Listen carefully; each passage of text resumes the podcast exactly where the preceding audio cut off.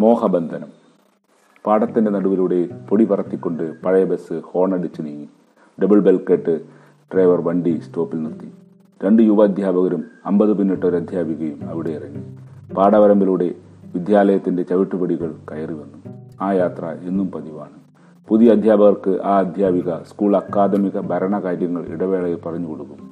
ആ സൗഹൃദം നന്നായി തുടർന്നു. അന്ന് അധ്യാപകരിൽ ഒരാൾ പറഞ്ഞു നാളെ ഞാൻ ലീവാണ്. അകലെ ഒരു ക്ഷേത്രത്തിൽ പോകണം. അവിടെ താലി വഴിപാട് കഴിക്കണം. മംഗല്യം വേണമല്ലോ. അതിനുള്ള ഒരു വഴിപാടാണ്. പിന്നീടും ചർച്ച തുടർന്നു. സ്കൂളിലെത്തിയാൽ സ്വയം മറക്കാവുന്ന പലവിധ സംഭവങ്ങൾ കടന്നു വരും ഇതുവരെ കല്യാണമെത്തു വരാത്ത ടീച്ചർ വയസ്സായ അച്ഛനോടൊപ്പമാണ് താമസം.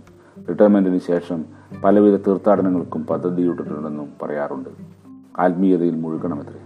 ഉച്ചയ്ക്ക് ക്ലാസ് വിട്ടു. കുട്ടികൾ കൂട്ടമായി കൂട്ടം തെറ്റി കളിക്കാൻ തുടങ്ങി. അധ്യാപകർ അവരവരുടെ ടീച്ചിങ് നോട്ട് എഴുതുന്നതിലും മറ്റും ഏർപ്പെട്ടു. ആ യുവ സുഹൃത്തുക്കൾ തമ്മിൽ പറഞ്ഞു നാളെ വരില്ലല്ലോ. മറ്റന്നാൾ കാണാം. ആ നേരം ബെല്ലടിച്ചു. സ്കൂൾ വിട്ടു. തിരിച്ചുപോക്കിലും മൂന്ന് പേർ സംഗമിച്ചു. ഉച്ചതിരിഞ്ഞ് സൂര്യൻ ആലസ്യത്തോടെ പടിഞ്ഞാറോട്ട് ഇറങ്ങാൻ തുടങ്ങി.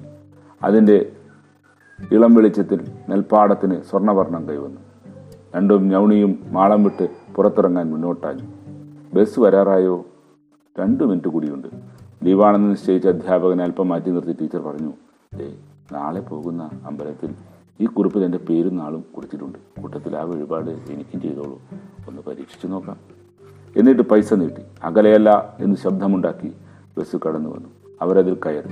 കയറും മുമ്പേ യുവ അധ്യാപകർ പരസ്പരം കണ്ണിറുക്കി.